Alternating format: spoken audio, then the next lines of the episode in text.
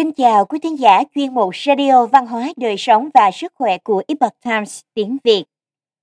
Hôm nay, chúng tôi hân hạnh gửi đến quý vị bài viết của tác giả Su Linh có nhan đề Vở kịch thời nguyên, Bao công và giấc mộng hồ điệp do dịch giả Hoàng Long chuyển ngữ từ bản gốc của The Epoch Times. Mời quý vị cùng lắng nghe. Trong các vở kịch thời nhà Nguyên, có một vở tên là Giấc mộng bao công ba lần quan sát hồ điệp. Tác phẩm này do nhà viết kịch nổi tiếng Quang Hán Khanh sinh năm 1225, mất năm 1320, biên soạn. Trong vở kịch, một người đàn ông họ Vương ra chợ để mua vài tờ giấy và bút lông cho ba cậu con trai. Trong lúc ngồi nghỉ, ông vô tình xúc phạm các bưu. Vốn là người có tiếng nói, và có quan hệ họ hàng xa với hoàng đế. Trong cơn thịnh nộ, người này đã đánh ông Vương đến mức mất mạng. Ba người con trai của ông Vương là Kim Hòa, Thiết Hòa và Thạch Hòa òa khóc nức nở khi hay tin cha họ đã qua đời. Thời Trung Hoa cổ đại, sát nhân sẽ bị xử tử, cho dù họ có địa vị ra sao. Những người con của ông Vương biết được chính các bưu là người đã sát hại cha mình. Vì vậy, họ kiên quyết bắt ông ta phải trả giá cho tội lỗi của mình. Khi các bưu đang trên đường về nhà trong cơn say bí tỉ, thì tình cờ gặp ba anh em nhà họ Vương. Người anh cả lao vào đánh các bưu tới tấp và lỡ tay đoạt mạng ông ta. Ba anh em dự định sẽ bắt và áp giải ông lên quan phủ nhưng không ngờ, rốt cuộc họ lại bị quan phủ của huyện Trung Mưu tống giam. Khi ấy, huyện Khai Phong, đế đô của triều đại Bắc Tống có vị quan tri phủ tên là Bao Chững.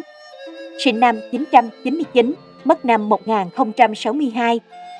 Mọi người thường gọi ông là Bao Công hay là Bao Thanh Thiên.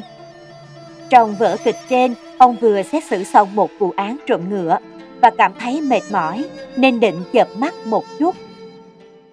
Trong giây lát, ông thiếp đi và có một giấc mộng. Trong mộng, ông lẩm bẩm một mình. Ta thường bộn bề chính sự, sao ta lại có thể ngủ được? Ông tản bộ đến hoa viên của mình. Lúc này đang vào tiết xuân nên hoa lá trong vườn đều nở rộ. Ông bước vào đình cát và thấy một chiếc mạng nhện một con bướm bay qua rồi mắc kẹt vào mạng nhện. Bao đại nhân không khỏi cảm thán. Không chỉ con người mới có sinh tử, mà ngay cả thảo trùng cũng có tai ương. Khi ông đang phiền não, thì một con bướm lớn bay đến và cứu con bướm đầu tiên thoát khỏi mạng nhện. Chẳng bao lâu sau, một con bướm khác lại bay đến rồi vướng vào tấm lưới con bướm lớn kia tiếp tục giải thoát cho nó. Sau đó, lại có con bướm thứ ba mắc vào mạng nhện. Bao đại nhân tin rằng con bướm lớn cũng sẽ bay đến cứu nó, nhưng thang ôi, điều đó đã không xảy ra. Nó chỉ đậu lên hết bông hoa này, rồi đến bông hoa khác, và cuối cùng bay đi. Con người sinh ra đều có lòng tự ái. Bao đại nhân nói, người không định cứu nó sao? Vậy thì ta sẽ cứu nó. Vào đúng tích tắc đó, ông chợt tỉnh giấc. Vừa hay, bố đầu Trương Thiên cũng đến bẩm báo công việc vào giờ ăn trưa. Bao công hỏi ông, có việc gì, cần ta tra xét không? Bố đầu Trương Thiên bẩm báo với Bao Công về vụ án anh em nhà họ Vương sát hại các bưu. Bao Công liền triệu cả ba anh em trai và thân mẫu của họ đến công đường. Không giống như quan phủ của huyện Trung Mưu, Bao Đại Nhân là một vị quan thiết diện vô tư và chưa từng điều tra bất cẩn một vụ án nào. Nếu ba anh em này bị buộc tội sát nhân, thì họ sẽ bị hành hình. Tuy nhiên, trên công đường, cả ba anh em lại dành nhau nhận tội. Mỗi người đều tự khai nhận mình mới là người đã đánh các bưu thiệt mạng và nói rằng hai người còn lại vô tội. Điều này khiến bao công lâm vào tình thế tiến thoái lưỡng nan. Thân mẫu của họ giải thích rằng, từ nhỏ cả ba anh em đều được học sách thánh hiền. được dạy về lễ nghi và cách hành xử tốt đẹp. Dù gia cảnh không mấy khá giả, nhưng họ đều là những người con ngoan. Người mẹ cảm thấy người con cả là Kim Hòa không nên bị xử tử vì sát hại các bưu. Bà nói Kim Hòa là một người con hiếu thảo và nếu cậu phải đền mạng thì sẽ không có ai phụng dưỡng bà khi về già. Bà nói người con thứ là Thiết Hòa, cũng là trụ cột gia đình và nên được tha tội. Tuy nhiên, bà lại đồng ý để người con út là Thạch Hòa chịu tội tử hình.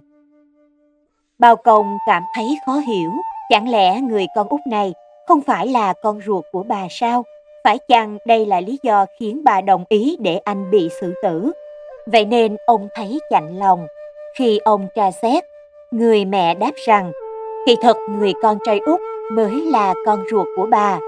Hóa ra hai người anh lớn đều là dưỡng tử. Là một người phụ nữ đức hạnh, bà đã khẩn cầu tha tội cho hai người con trai nuôi của mình vì bà không muốn trở thành một người phụ nữ ích kỷ và độc ác. Mẫu thân của ba anh em họ là người có đức hạnh giống như mẫu thân của Đào Khảng và Mạnh Quang. Cả hai người mẹ này đều nổi tiếng trong lịch sử Trung Quốc nhờ vào đức hạnh của mình. Ba người con trai của bà cũng hiếu thuận như học trò của khổng tử là Tăng Sâm và Mẫn Tổn, vốn là những danh nhân nổi tiếng về lòng hiếu đễ. Bao Công liên tưởng vụ án này với giấc mộng về ba con bướm mà ông vừa trải qua. Ông chợt nhận ra giấc mơ chính là điểm hóa của thiên tượng để ông cứu người con thứ ba này. Ông bẩm báo vụ án này lên triều đình. Hoàng đế đã tha tội cho ba anh em nhà họ Vương và còn phong cho họ những chức vị quan trọng. Kim Hòa và Thiết Hòa được làm quan trong triều đình, còn Thạch Hòa thì được cử về làm quan tri phủ của huyện Trung Mưu. Mẫu thân của họ được sắc phong danh hiệu Hiền Đức Phu Nhân. Triều đình trọng vọng những người phụ nữ có phẩm đức cao quý và những người con hiếu đễ. Quý thính giả thân mến, chuyên mục Radio Văn hóa Đời sống và Sức khỏe của Epoch Times tiếng Việt đến đây là hết. Để đọc các bài viết khác của chúng tôi, quý vị có thể truy cập vào trang web epochtimesviet.com. Cảm ơn quý vị đã lắng nghe, quan tâm và ghi danh theo dõi kênh. Mến chào tạm biệt và hẹn gặp lại quý vị trong chương trình lần sau. Kính chúc mọi điều bình an và tốt lành tới quý vị cùng người thân.